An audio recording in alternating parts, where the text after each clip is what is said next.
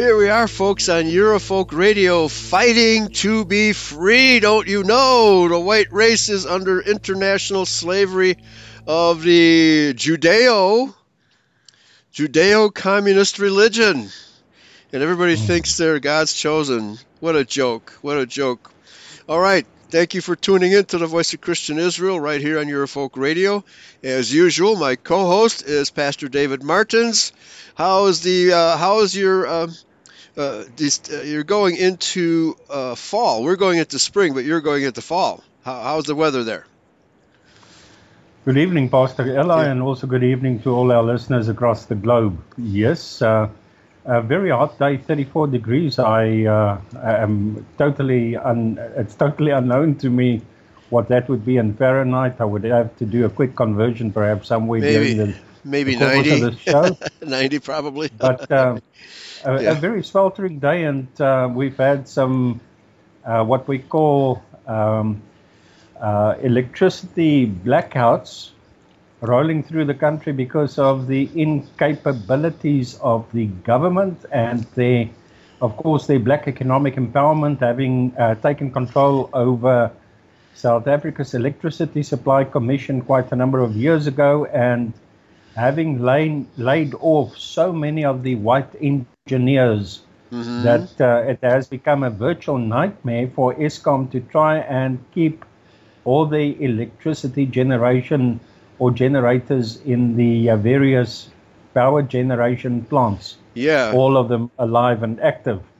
It's one of the things we, what we've also seen is not just the electricity, every uh, parastatal, every um, uh, state uh, uh, uh, service that um, the state is supposed to provide. out of all these state services, the only one that seems to be operational is the revenue, the receiver of revenue, or the uh, South African Revenue Services, something similar to the Federal Reserve in America, or the uh, what do you have in, in America? The, re, the receiver of revenue? Yeah, yeah. Well, IRS, yeah, Internal Revenue Service. Now, that is the only or it seems like it's the only uh, government service or the government department that is operational because every other one has failed. Um, South yeah. Africa's. Uh, well, how and, can how can the receiver of money fail? right, they got all the money. But, right?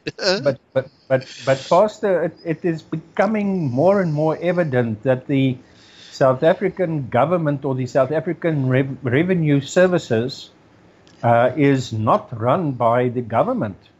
Uh, um, oh, oh, I have oh. reason to be- I have reason to believe that they are merely making use of government agents. Yeah, and offices um, in, in the, mm-hmm. and, and, offices. But um, uh, I, I, think it is uh, a, a, far more powerful entity that is running the revenue services because of the way in which it is run. Good. However, um, the the what we do know is that uh, with the draining of well, Trump said that he wanted to drain the swamp in South right. Africa. Right. They are the the ANC government is busy draining the banks. Right. Uh, right. And, yep. And all, all, the reserves that South Africa had, I, I believe that there was something like 300 tons of gold that South Africa had in reserve with the change of government way back in 1994, mm-hmm. and that was shipped. That was shipped under an agreement that was called uh, Project Hammer, in mm-hmm. which uh, the Hammer and the, Sickle, Project Hammer and Sickle, uh, shipped to the Rothschilds is my guess. Please continue. Yes, okay. absolutely, but uh, some of it ended up in Great Britain, some of it ended up in the Federal Reserve, and some of it ended up in Swiss bank accounts. Uh huh. So, yeah, why are we not surprised? It, it, makes for a very interesting. It, it, could make for a very, very interesting show. I, I have um, just quickly browsed through uh, the details of Project Hammer some time ago, most probably about two years ago or more and uh, that would be a very interesting discussion, right? Uh, because uh, one one can safely say that this is the same thing that happened to Libya, the same thing that happened to uh, Saddam Hussein's um, uh, um, uh, government, Saddam Iraq, Hussein yeah, government, mm-hmm. Iraq, mm-hmm. be, be, because um, it is one way to ensure that the the future of a country and its people lies squarely within the hands of the Rothschilds or the uh, the the international Jewry. That's right. And uh, um, South Africa is clearly, very clearly, it's uh, uh it's it's not run by by the ANC. It's run by people with more power and more aggressive uh, behavior in the background somewhere. Yes. Of course, Siener van Rensburg did prophesy in his uh, in his uh, scenes. He did uh, prophesy about uh, the the South Africa being run by what he called the Doringbos regering, the Thornbush government. Mm. And mm-hmm. of course, the Thornbush government is um, exactly what uh, those who had run the, the uh, South African government before, um, and of uh-huh. course with the with the blacks being put into power very diligently by the previous ANC, uh, so, sorry, by the previous Cape Dutch Afrikaner government, right? Uh, virtually all being well, okay. Yes, power, yeah, uh, be, uh, because yeah, Van Rensburg was a very diligent reader of the Bible. Uh, yes. He either taught himself or his mother taught him how to read a Bible, and uh, the, this, as the story goes, that's uh, all he ever read was the Bible. He never read any you know newspapers or anything like that. But uh, that would indicate that he would be familiar with Numbers 3355 in which Yahweh tells the Israelites that if you don't eradicate these Edomites off the face of the earth, they will be they will return and become pricks in your eyes and thorns in your sides. Right? Hmm. Uh, Deuteronomy, uh, which was that, 28? 3355. Deuteronomy 33. 33. Yes, yeah, and I, okay. I, can bring it up. By the way, Matthew tells us that 34 degrees is 93 degrees Fahrenheit. So 93, uh, roughly thereabouts, yeah. is, is, the temperature in your neck of the woods. Yeah, so uh, yeah. I think uh, by that statement, Mr. Rensburg was uh, making a, a, a, biblically qualified statement. Yeah, absolutely.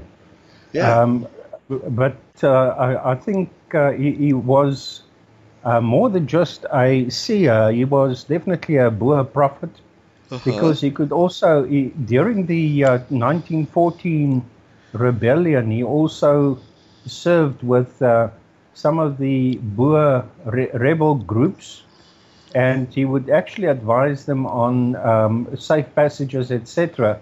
Now, that was a thorn in the side of Jan Smuts, the Cape Dutch right. Afrikaner Freemason right. atheist, yeah, yeah. whom we have already uh, identified as a Trojan horse that had come uh-huh. into the Boer ranks for the purpose of um, hijacking the Boer republics out of the hands of the Boers. Right, right.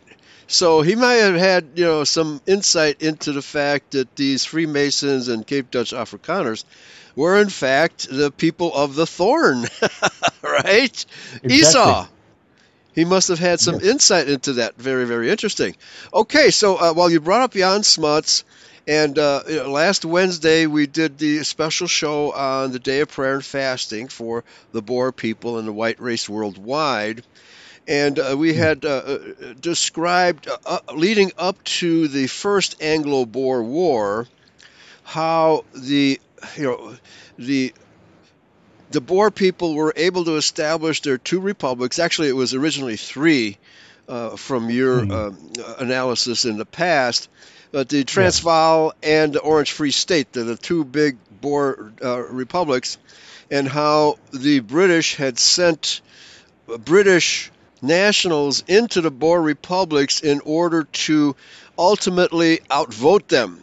And this created mm-hmm uh, tension between the Boer people and the British government because, you know, I was, who are you to send these, uh, you know, like here in America, who are you to send these Mexicans into our country to outvote us, right?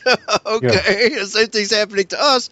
So by by deliberately flooding, the enemy shall come in as a flood, by deliberately mm. flooding these Boer republics with British subjects to antagonize the Boers. Uh, it seems to me, well, this would be Rothschild doing. They're yeah. they're really guilty of starting the first Anglo-Boer War. Over to you. Yes, Pastor. Um, uh, one must remember that uh, when uh, diamonds were discovered, within the area that had been that had been proclaimed by the Boers as part of their republic, and the diamonds being discovered, I think it was in 1967. Um, it, it, might have. Uh, it's just passed my mind now exactly what the date was. However, um, the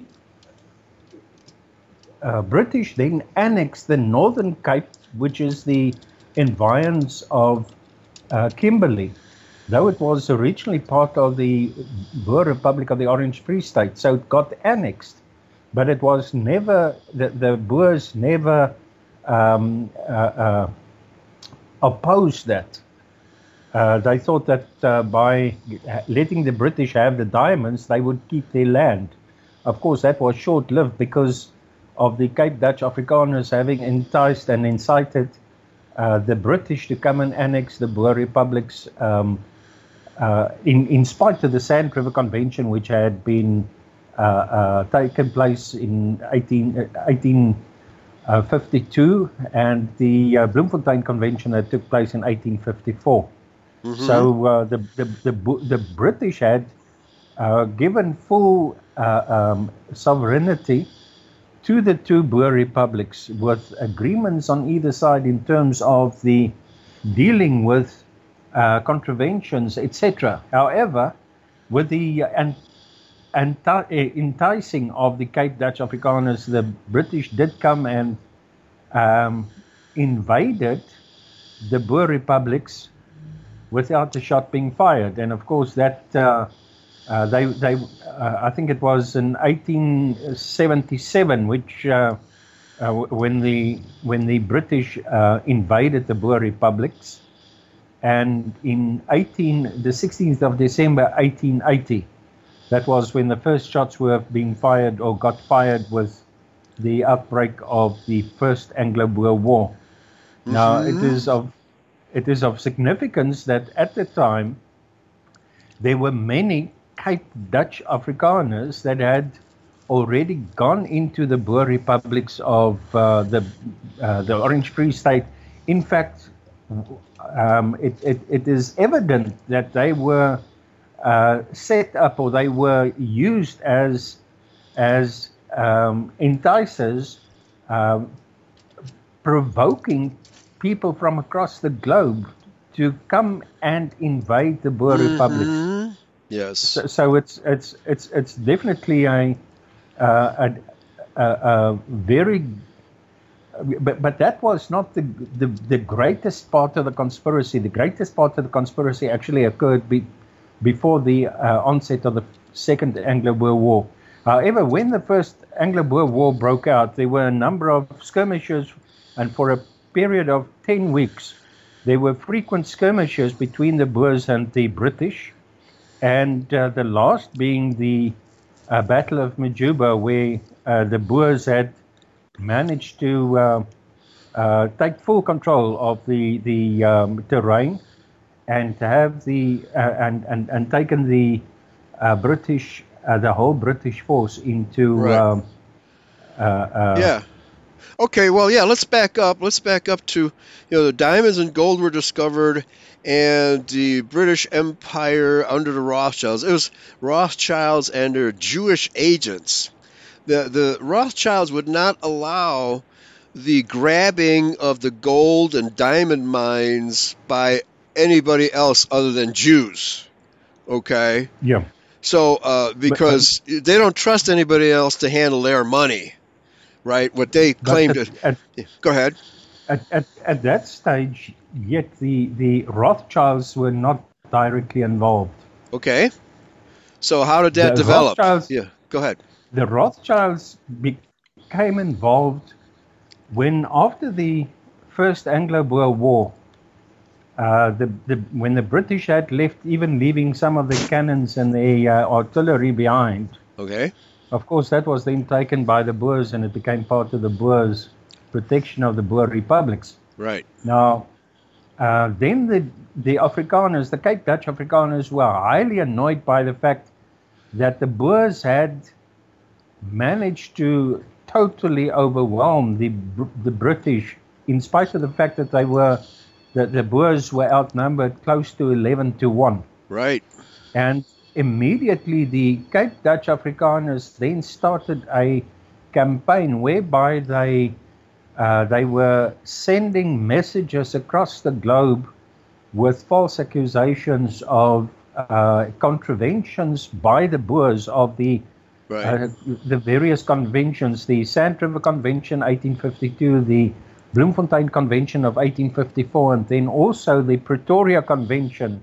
Now, I think the Pretoria Convention was in 1886, but they they were accusing the Boers of uh, of a genocide of the black people that surrounded the Boer republics, and they they dished up various lies and deceptions in their aim to get the, the British back into the into a war with the Boers, and by uh, by virtue of laming and and uh, I would say paralyzing the Boer um, ranks, they then started marketing the Afrikaner Bond, in particular the Onze Jan Hofmeyer we've spoken we've spoken so much about in the past. Onze Jan Hofmeyer started marketing the Afrikaner Bond in the Boer republics. In particular, Onze Jan Hofmeyer was a Freemason, and also so was the president of the Orange Free State, President F. W. Reitz.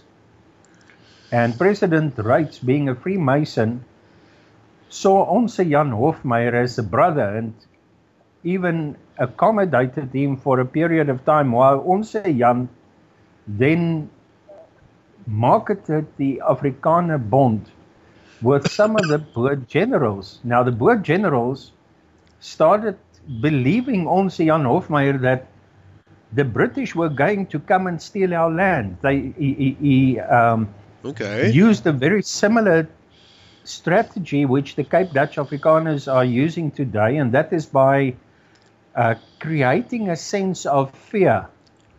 And sure. This is a very, very fear mongering. yeah, fear mongering we they call it.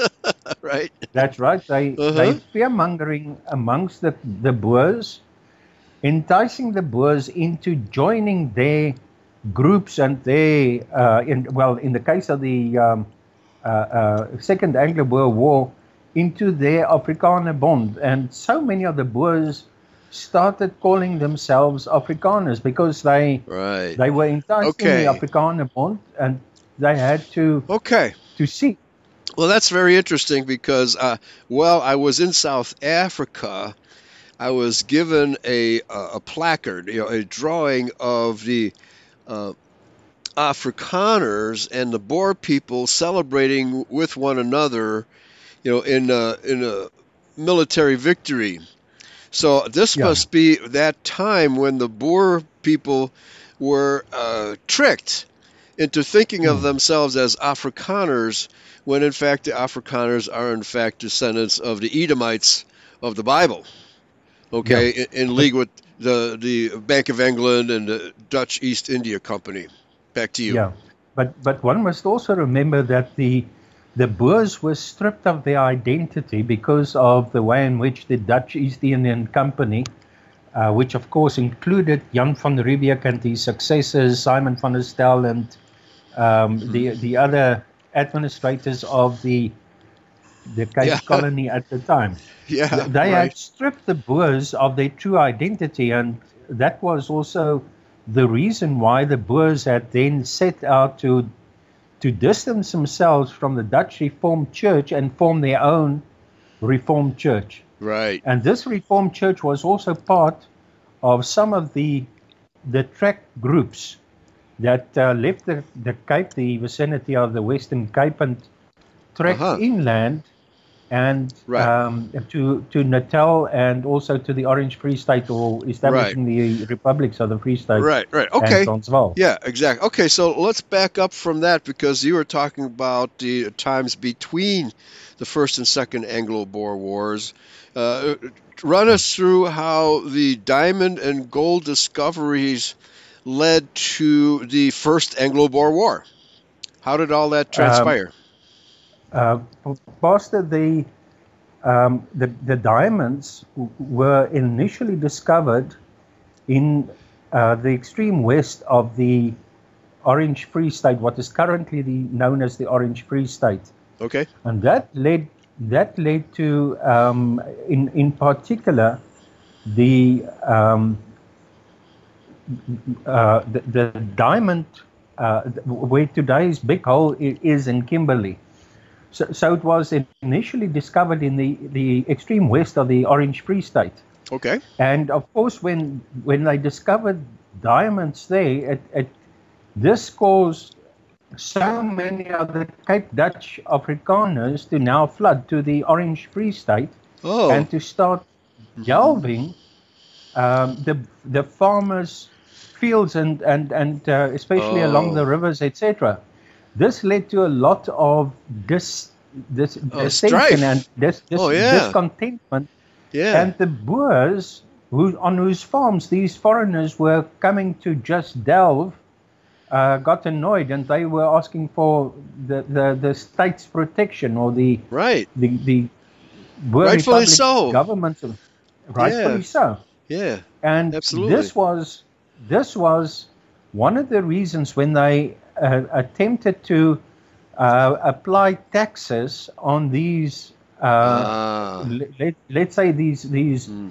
hijacking or these um, delvers who came in into the area thieving the right. Boers diamonds. They they wanted to apply a tax to them, and that was when the Cape Dutch Afrikaners then um, had a sort of revenge, and they decided they were going to have this whole area flooded by foreigners. Uh huh. Okay. yeah, a, a, a kind of non-violent, a, a, pick and shovel, a pick and shovel invasion, not invasion with guns. That's correct. Right. So, so who's trying to tax whom here? The the Boer people are the, trying trying to get the, the, the Cape Dutch to pay taxes. Uh, well, well, um, not just the Cape Dutch. Remember, the Cape Dutch were then followed by um, uh, uh, uh delvers from all over the, the, gro- uh, the, the globe.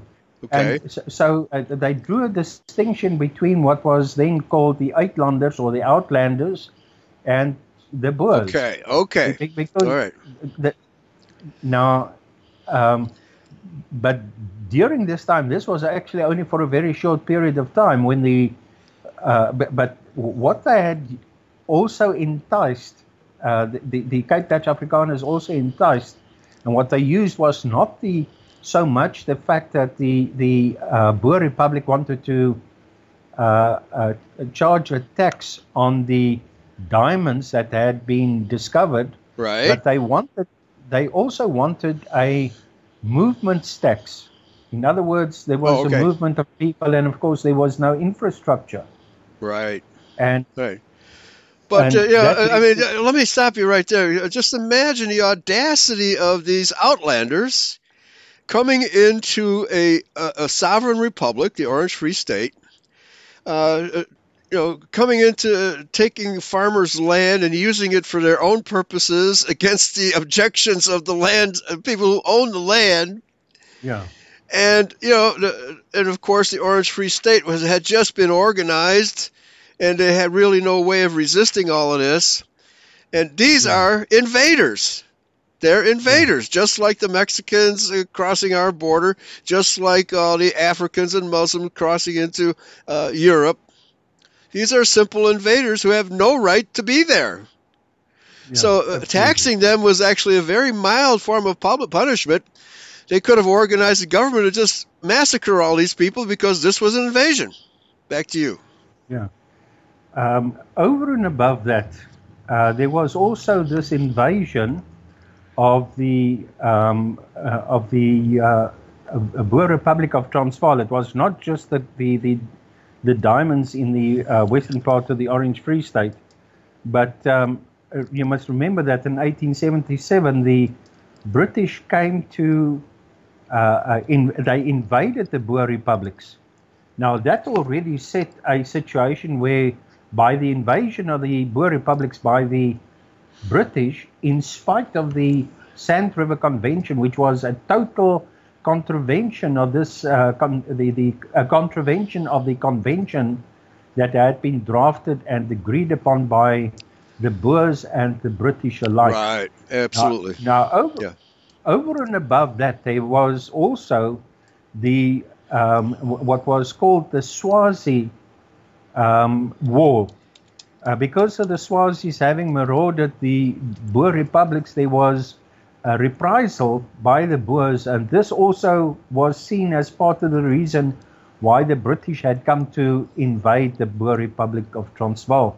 Now, of course, with, with that particular events, the Cape Dutch Afrikaners uh, uh, propagated or uh, used that as a propaganda that the Boers were now invading the Swazis, they were invading um, the, the Tswanas, they were invading everybody else. But the fact that those reprisal attacks were, uh, uh, the fact that those were reprisal attacks, not uh, the instigating attacks, um, that, that um, of course, the, the Cape Dutch Afrikaners denied or did not take a recognition of, exactly in the same way as Naspers today ignore the fact that blacks kill whites.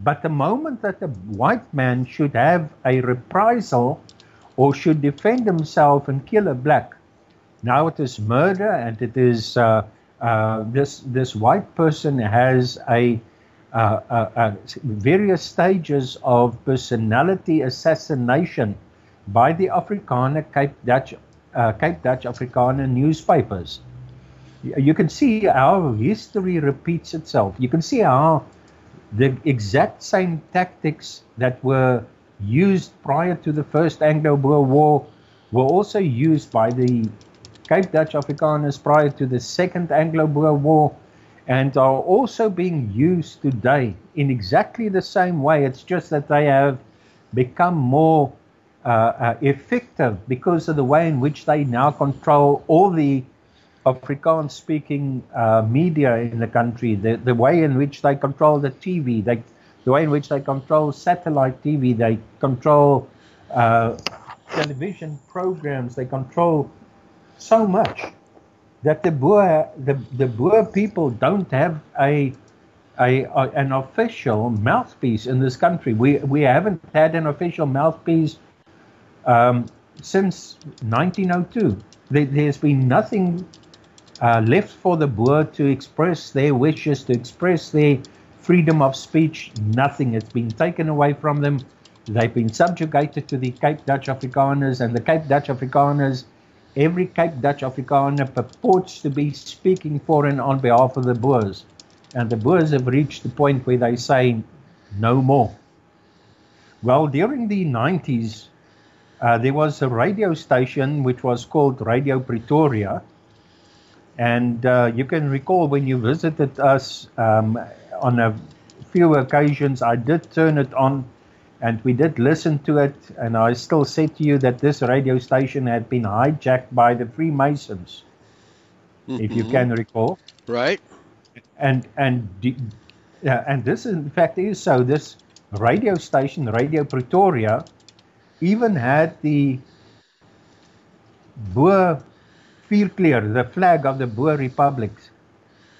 And it, it uh, for a few years, it, it uh, expressed to a large degree either the voice of the Boers or the voice of the Cape Dutch that were purporting to be Boers. But then it became entangled by AfriForum, and we've spoken about AfriForum, the proto-Jewish Cape Dutch Afrikaner organization, also purporting to be a uh, an, an organization that stands for the rights of the, in particular, the white people in South Africa. However, they are the ones that, when the Human Rights Commission had uh, had found that the singing of this song, the, the, the Boer genocide song, Kill a Farmer, Kill the Boer, was hate speech, and it was forbidden, that AfriForum then went and made a court case ensuring that the blacks can sing that song without fear of uh, conviction or without fear of uh, persecution or prosecution or that. So that the AfriForum ensured, uh, along with Agri SA, can can you believe it? Mm. AfriForum takes takes uh, one of these South African agricultural unions, a large agricultural union, they take with them to court for the purpose of ensuring that the blacks might and can sing the genocide song against the Boers. Can you believe it? But that's the way these Cape Dutch Afrikaner Edomites, that's the way they operated way back in, in the uh, 1800s, enticing the British to come and invade the Boer republics. That's the way they operated when the British were here, enticing the war to be uh, uh, to, to take place. That's why they enticed or they um, orchestrated the Jameson invasion. That's why they orchestrated the uh, Second Anglo-Boer War. Right. That is why they also instigated the uh, mm-hmm. establishment of const- concentration camps, and then, in spite of the concentration camps, they then enticed the um, scorched earth policy. Right, right. Okay, so uh, leading up to the first Anglo-Boer War was the discovery of diamonds and gold and the invasion of the outlanders, invasion of yeah. the nation snatchers, as it were, and uh, yeah. uh, there had to be a lot of bribery of Boer people, a lot of deception of the Boer people, and uh, you know uh, theft of Boer Boer lands uh, be, leading up to the first Anglo-Boer War because this was economic war. This was full frontal economic war against the Boer people, headed by the Jewish banksters of the Bank of England. Okay. Well, because, well, at that stage, at that stage, it was not yet the Jewish bankers. No. Um, okay. Remember that was prior to the first Anglo-Boer War. But there were other issues as well. Um, okay. For, for, example, I did mention that there was a war with the Zulus. The Sekhukhune was, I think, the tribal leader. Uh, there was this war with the Sekhukhune, and uh, uh, out of that, of course, stemmed the uh, Convention of Pretoria. I think it was in 1876. However, um, the very important thing that one must also remember at this stage, when the when the Cape Dutch Afrikaners enticed the British to come and in, invade the Boer republics, the British did not really need an invitation because there was this. Uh, they had already colonized, as part of the Cape Colony, the tremendous wealth of the Kimberley diamond mine, and there was more of it that they thought that they would come and collect. And they wanted to annex the Boer republics as well. So the British didn't really need an invitation, but when they were given this invitation, they came. And of, of course, that then led to the, um, uh, the, the First Anglo Boer War. But of great significance, when the British left after the Battle of Majuba, and of course that being the 27th of February 19 sorry 1890 uh, sorry 1881 was the Battle of Majuba and the British had left.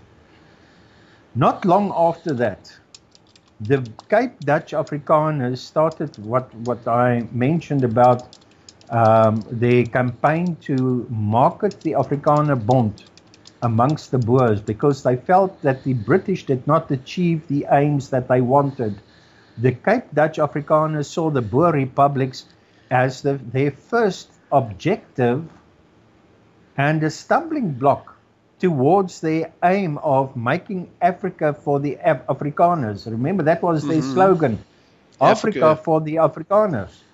And they saw the Boer republics as the first target, the first mm-hmm. Uh, um, the, the, the, the, first, first obstacle, obst- obstacle in their way. That's right. Yeah, yes. yeah. yes. Okay. Okay. So, so they they wanted the Boer republics. They wanted to control the Boer republics, and they wanted to subjugate the Boers hmm. unto uh, unto themselves as as cheap labor. However, there was prior to the first Anglo-Boer War already.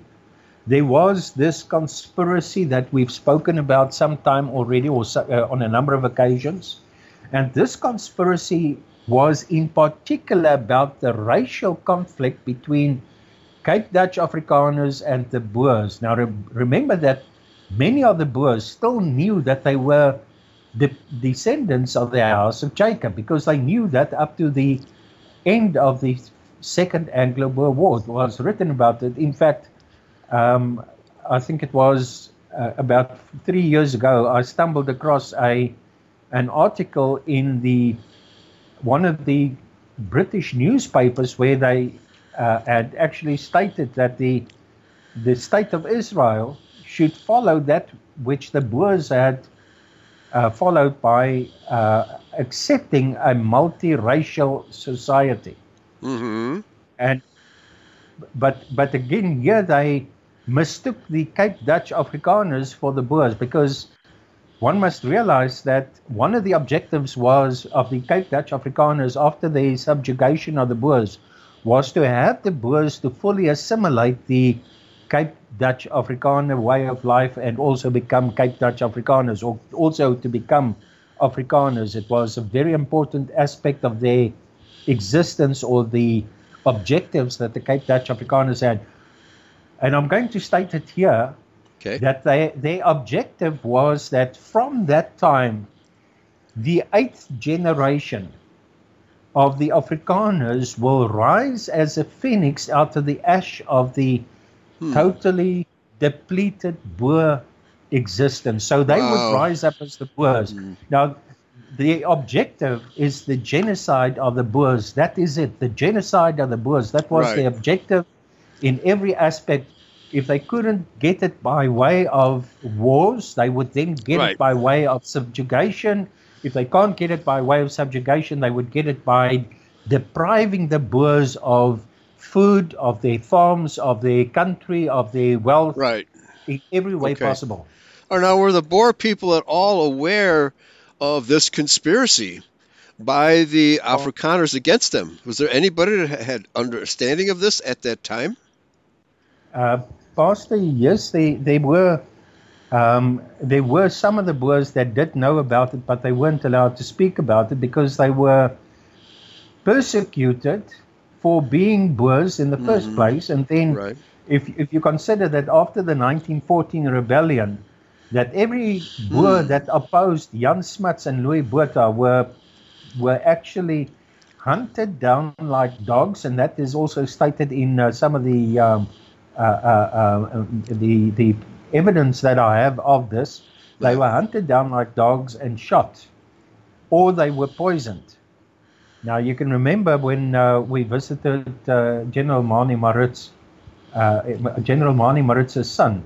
One of the things that he, um, uh, he, he mentioned was the way in which he went with his mother to actually identify his father in the morgue after his father had been poisoned, if you can recall. Right. Yeah. Mm-hmm. Yeah. So, okay. Well, but you know, the, the, while you're saying that, let, let me interrupt you because this is very pertinent to our situation here in America those of us who wish to expose the Jewish conspiracy against the white race are shouted down. We're prevented from speaking. So this is exactly parallel to what you're just describing right here. Yes, absolutely. The moment mm-hmm. you oppose an Edomite, Pastor, they go for the throat. They are like wolves. They go for the throat. They want to eradicate any anybody that opposes them if they can't get it physically in a way in which that person is permanently removed out of the society, they will go for character assassination, they will go for victimization, they will even go for, um, uh, uh, well, I, I, I, don't want to ex, ex, uh, express my experiences here in the past, but uh, they, they will not stop at anything to shut the person down and to prevent the person from saying what needs to be said that opposes and, and ex- exposes the Cape Dutch Afrikaners way of operation. Mm-hmm. Okay. Could yeah. you hear that, Pastor? Well, uh, please repeat. Please repeat the. Um, I, what I said was the Cape Dutch Afrikaners, being the Edomites that they are, they cannot tolerate anybody opposing them in terms of what they are, their their um, their, their, their agendas are, their conspiracies are. The moment that the person speaks out and exposes that, he becomes a threat to them, and they then become a threat to him. Mm-hmm. Um, that is that is why the Boer leaders, the Boer generals, were um, uh, hunted down like dogs and either I shot see. or uh, uh, uh, poisoned. And what we have uh, in South Africa over the past, well, even with the white government, especially with the white yeah. government, uh, after 1994, before 1994, if I spoke on, on an international radio station like I'm doing now, I would have had somebody knocking on my door while I'm still busy. Right. I would have been taken into custody.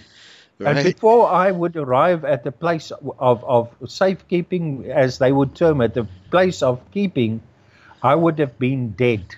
Right. That's the way they have operated over the past um, uh, 80 years or the previous 80 years. Anybody that opposes them, and it started with Jan Smuts, anybody that opposed Jan Smuts and Louis Botha did not ex- exist for very long after that. It was a well known fact. Yes. So, yes. Uh, okay. All right. So, with all of this subterfuge leading up to the first Anglo Boer War, what is it that caused the first shots to be fired? And then we can get to the Battle of Majuba and, you know, we'll tell the whole story. Yes. Uh, okay. Pastor, uh, on the on the 16th of December, as you know, it's the day of the, the vow uh, it was the day that the Boers had also fought the Battle of Blood River against the Zulus. Uh, it was also a day of remembrance of that particular uh, victory that Father Yahweh okay. had given unto them. And right. Then, now, was that by design? Was that intentional that the first shots would be fired on, uh, on December 16th? Uh, Pastor, I think it was uh, by provocation. Let me explain why okay. I say that. Okay. On, on the 16th of December 1878, in spite of the fact that the British had already invaded the Boer republics of Transvaal and the Free State, uh, the Boers were prevented from uh, gathering together to uh, uh as as a day of remembrance of the day of the vow of battle, the Blood River. However, there were a group of about 400 Boers that decided that they were going to, in spite of the British uh, uh, uh, Uh, uh, uh, attempt to prevent the Boers from getting together, they got together at this place called Wonderfontein, which is very close, or which is part of Krugersdorp, uh, just west of Johannesburg. And the Boers got together and they made a vow with Father Yahweh, and it's called the vow of Wonderfontein. Okay. And they they packed a pile of rocks as prescribed or as is indicated in scriptures. Yes. Now, then it became became known that there was another vow that was made on 1887, um, uh, 16th December, and the Boers decided, the Boer Republic's uh, uh, government, the Volksraad, decided to make it a general uh, um, uh, uh, vow for the whole Boer people. So they called on the 16th of December 1880, they called for the Boers to now gather at Paardekraal, which is not very far from Wonderfontein. They moved this pile of rocks from Wonderfontein to Paardekraal, and there at Paardekraal they re-established, they reconfirmed the mm. the vow of Blood River, and they also confirmed the vow that was made two years prior, which was called the vow of Wonderfontein. But they also decided to make a new vow, which is called the vow of Paardekraal, under the yoke of the British that had already come over them. And they then uh, as a group of approximately 4,000 Boers and families, etc., they then took it upon themselves to stand with this vow of Paardekraal. And shortly after this vow had been taken, uh, at Paardekraal, uh, a Boer that uh, was transporting stuff by horse wagon through Bloemfontein in the Free State was stopped by a British garrison. And his horse and his horse cart and the goods that he had on the horse cart was confiscated because he couldn't pay the a, a toll fee. The mm. British uh, demanded a toll for him to pay, and he couldn't pay that, so they confiscated his goods and his horse and his horse cart. So this farmer, this Boer farmer, then went to some of his friends and he said, This is what happened. So they went as a group of farmers to demand back the, this Boer's horse and cart, uh, uh, cart, horse cart, and also his goods that was uh, on the cart. And then the British stated that they cannot give it back to him because he couldn't pay the toll. Yeah. They had sold it it was then sold uh, wow. to, to pay his toll fees. and that was. That and then, was and then he had the, nothing left to transport, right? exactly. Amazing. So it was soon after that that the, uh, because of that, that was when the first shots were being fired that right. led to the, or that um, initiated the first Anglo Boer War. Now, on the there were a number of of uh, uh, um, battles that had been uh, fought, amongst which close to to Pretoria, uh, but they were isolated uh, events. Down in Natal, there was right. an event. The uh, I think it was General Piet de Wet, whom had gone down to Natal to stop a an, an a group of British soldiers, a large consignment or large garrison mm-hmm. of British uh, soldiers that were being moved to the Transvaal to uh, support the existing garrisons of British soldiers in the in in and uh, so they had the battle of um, uh, in, in, I think it was the battle of Colenso that was being fought in um, in, in Natal Natal, okay. In, that was in, Natal on on the way where um, where we had um, left the, the main road down to Durban to okay. go to the, the, the site of the uh, of of uh, the Blood River. Right. Uh, another about 80 to 100 kilometers further is what, where that particular battle had taken place. Now, that battle was a very evenly fought battle with um, uh, um, uh, losses on either side, but uh, of course there were greater losses on the British side because there were more of them than there were of the Boers. But the Battle of Majuba was in an extraordinary and a, a, a, con- a, a clear-cut victory for the Boers, a tremendous victory for the Boers, because mm-hmm. even the, the commander of the British garrison and at the Battle of Blood River had been killed. And the British didn't know what to do because they were never trying to lose; they were trying to win. Ah, right. And yeah. So, so they were taken into into custody or into as as um, uh, uh, okay. what do you call them? Yeah, uh, camps. You know, uh, prisoner camps. Uh, prisoners. They were taken prisoner, yeah. and uh, soon after that, they decided to to withdraw and they left South Africa and Okay. Uh, that was the end of the battle of, or the the, the, okay. um, the first Anglo-Boer War, uh, uh, and and some people refer to this as the Ten Weeks War, uh, when the smallest and the youngest nation, nation on this planet gave the largest empire on this planet the hiding of its lives. Right. In spite of, in spite of, and being, in, right. in, in spite of of the fact that the Boers were outnumbered approximately 11 to 1. Right. They still beat the British at their own Well, game. and okay. They were not even soldiers. or I attribute this to the re-establishment of the vow at Blood River, Blood River, September, uh, December sixteenth, eighteen eighty. Correct? Is that the correct date? That's right. correct year. Okay. So Yes. Yahweh gave the Boer people this tremendous victory because they still were dedicated to the vow they took way back at Blood River. Right? Absolutely. And they, Okay. and, and they had made two new vows. Uh, one new vow two years before, and a new vow on in on the 16th of December 1880. hmm Okay, but now that site at Blood River is controlled by the Cape Dutch. Yes. And I would think that the, the last thing they would permit is for the Boer people to retake those vows on that piece of property. Where you, Uh, you said you said those stones were moved somewhere else. Where where are those stones now?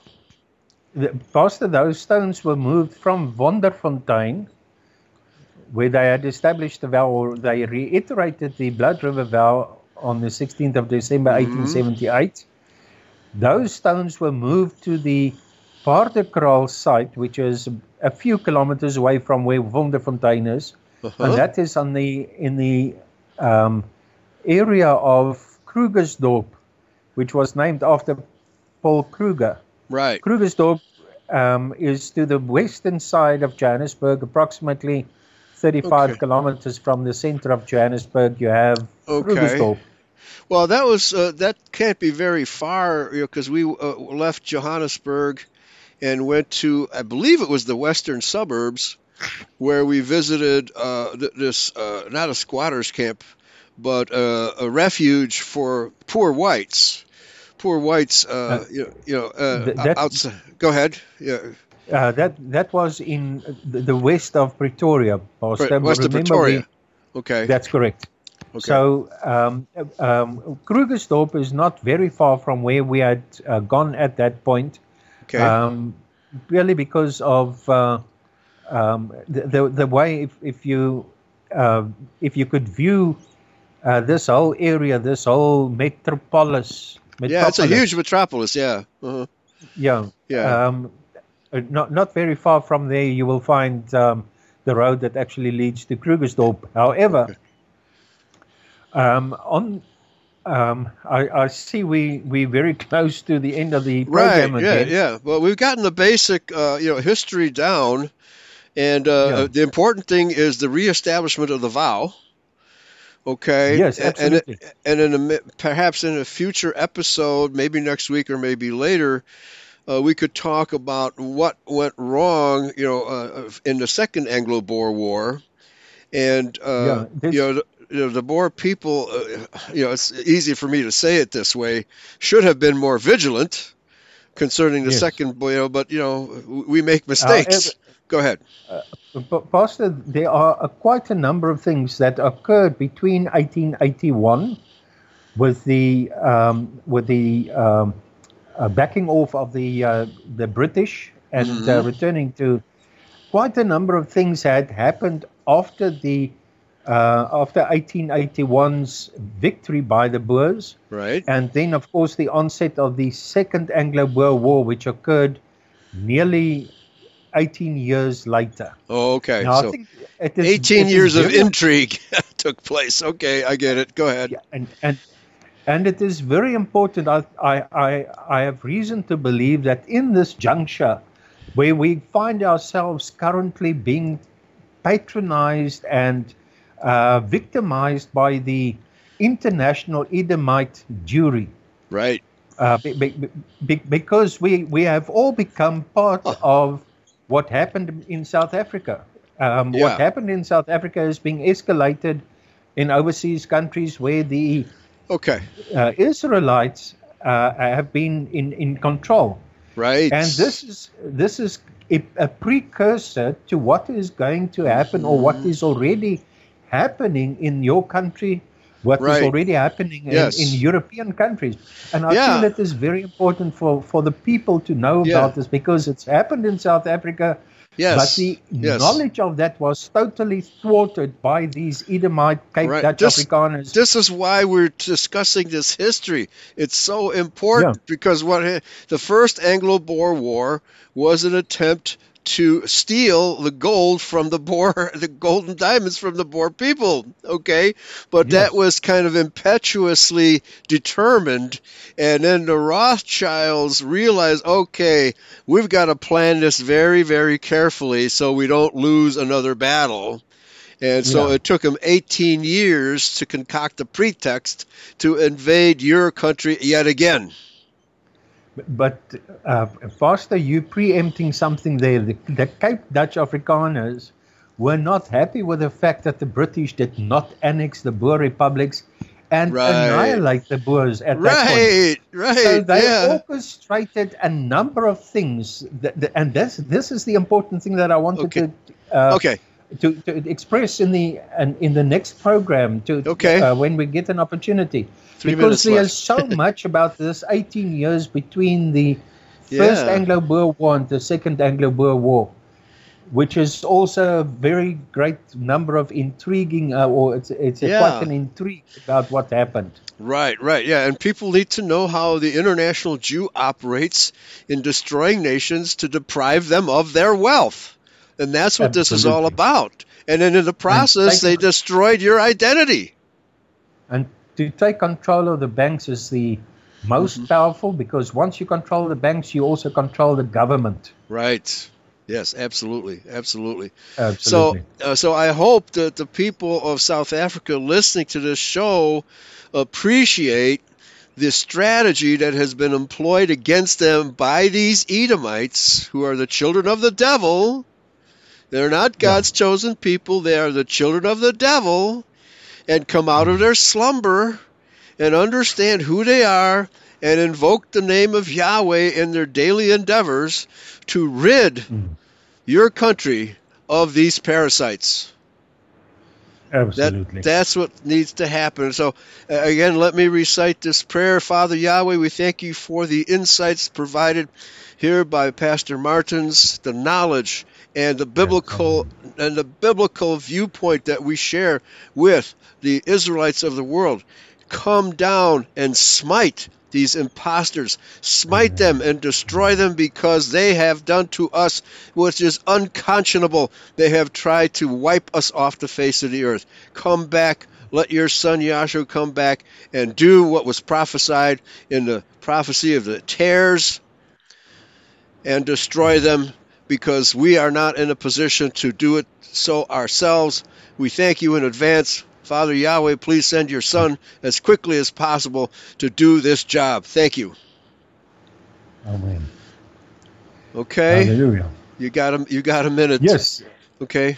uh, Pastor. Yes, uh, tremendous. The, the tremendous message that we have is all written up in the book of Obadiah, when Father Yahweh totally annihilates and rids this world of the Edomites, the scourge of Edomites that have controlled, manipulated, um, and and prosecuted and persecuted in every way possible the people of the uh, descendants of the house of Jacob.